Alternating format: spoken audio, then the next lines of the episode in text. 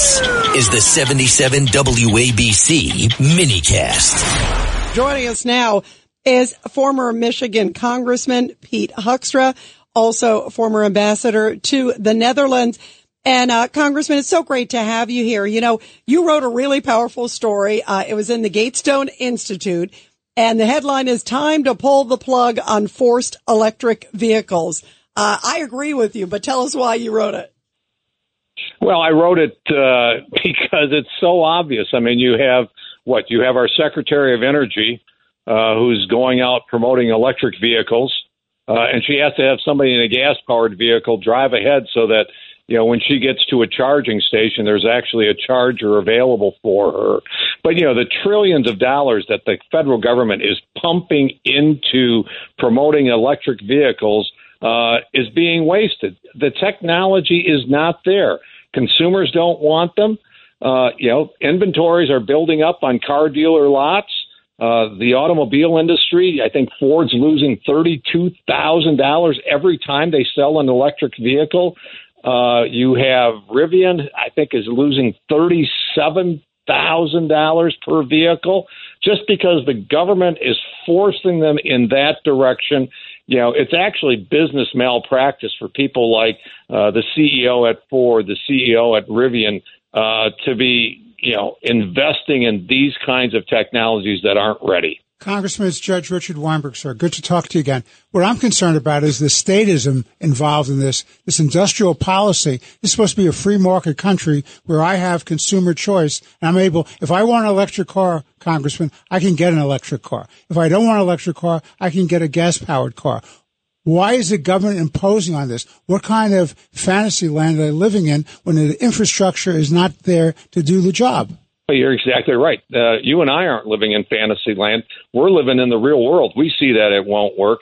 It's government that's living in fantasy land, that the technology is there. But most importantly, they think consumers are there, and consumers are proving it every day when they purchase cars. They're not buying them anymore. One quick anecdote for you. There's a small little township in northern Michigan. The Chinese Communist Party, in coordination with Goshen, a Chinese company, wanted to build a plant in that community. Governor Whitmer is in favor of it. The state legislature is in favor of it. All the business development people are in favor of it. They're bribing this little township, promising billions of dollars in investment. You know what happened yesterday? They pulled the plug. They pulled the plug. Every single local official that supported that we could recall, they were recalled. The people said, we don't want the Chinese communists in our community. We don't want an electric battery plant in our community. We don't want government telling us what to do. We don't want the environmental risk. One of the guys who replaced the existing township supervisor in a recall election, and remember, recalls are hard, he won with 73% of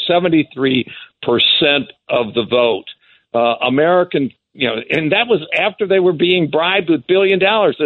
They said, no, we don't want the money. This is, you know, leave our community alone. We'll make our own decisions. We want freedom. We don't want government coming in from Lansing, from Grand Rapids, and coming into our little rural. And Congressman Mooney, you have a question? I was just going to emphasize, you know, Judge Weinberg said it, but when these electric vehicles will work, when the free market demands it, when it makes sense economically and it's convenient, that's when it'll work. Not the government should not be picking winners and losers in the energy business. That's the point I wanted to make. And look, in West Virginia, we call these electric vehicles coal-powered cars because the energy has to come from somewhere anyway. Yeah, these are coal-powered anyway. Now, the other thing I was told today, I was talking to a scientist, and you know how we're under attack continuously from China in different situations? Well, one electronic pulse, I forget what that is, one pulse can knock out every electric car in the United States. That's amazing. Did you hear that, Congressman? Yeah. That's amazing. Absolutely. We're putting ourselves at at risk to the Chinese. This is absolutely a foolish policy. If we, you know, with fossil fuels, we can be energy independent, we can be transportation independent, and we, our policymakers in Washington and in Lansing, believe that, let's go to a technology that the Chinese dominate.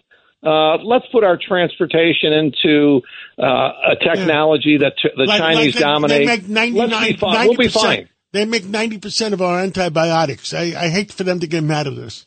Yeah, right. I mean, we saw what that was during COVID, all the PPE. Remember all the stuff we're like beholden to. It's crazy. Congressman Mooney? Yeah. Now, we got to start manufacturing these things in the United States of America. For too long, we've relied on China. It's not even fair competition. It's a communist government. They don't pay fair wages. You talk about the environment and things in these electric cars. The pollution in China is crazy. Our country, it's so much better to mine the coal here and make the energy here. And I also wanted to mention that once they're done with the coal, they'll come after the oil and gas, too. If we let the government pick the winners and losers and what kind of car we drive, where we get our energy from, we're all going to lose down the road because they're coming after all of it. They have this naive vision that we can all be on renewable energy sources, and the numbers just don't add up for that. But it will work if they make it feasible. Yeah. And the hybrid cars are kind of popular, don't you think, Congressman? The hybrid cars are more popular. Some of them. I have a hybrid. Hybrid sales are up by 37%. I own a small Ford Maverick truck. I get 45 miles per gallon. Yeah. And if I run out of energy, I can go into the gas station, I can fill it up, and I can keep going. The CEO of Toyota has it right. He says, I'm going to make diesel cars, I'm going to make gas cars, I'm going to make electric cars, I'm going to make hybrid cars. Let the customer decide what they like. Exactly. By the way, as we're talking about it. And we're talking about energy and oil, Pete, one of the things is interesting, this just crossed the wire, that a federal judge just a little bit ago upheld the Biden administration's approval of the Willow oil drilling project in Alaska. Remember, but it was very limited. They had this whole area that they could have gotten. It is so political. And Ed Cox, who's also here in studio, we were talking about that earlier, the timing of it, that he suddenly wants to do just a little bit of drilling. What a surprise with the election a year away. I mean, it's so disingenuous. Yes, he can get immediate results from it and drive down the price of oil and price of gasoline, just like he did by dumping 1 million barrels of oil out of the Strategic Petroleum Reserve every day leading up to the midterms. And by the way, some of it was sold to China too early on. Remember, exactly. You can't make it up. So, Pete, Congressman, what do you think of that? Yeah, no, you're right. You can't make it up. The good news is consumers, American grassroots, are figuring this out. They're paying $3.75 per gallon in Michigan. They don't like it. They're seeing brownouts. They're seeing Michigan going to wind and solar and all of this only because of government subsidies, and they know it doesn't work.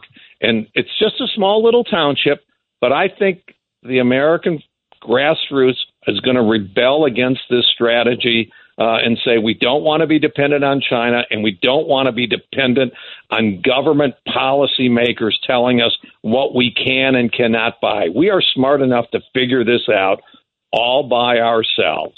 Yeah, I agree. Congressman Pete Hoekstra, thank you so much for joining us. We really appreciate it. Such an important topic. Always good to be with you, Rita, and say hi to Ed for me. I will. Ed's listening. He's here. Yep, thanks. Okay, thanks so much. Great. Thank you.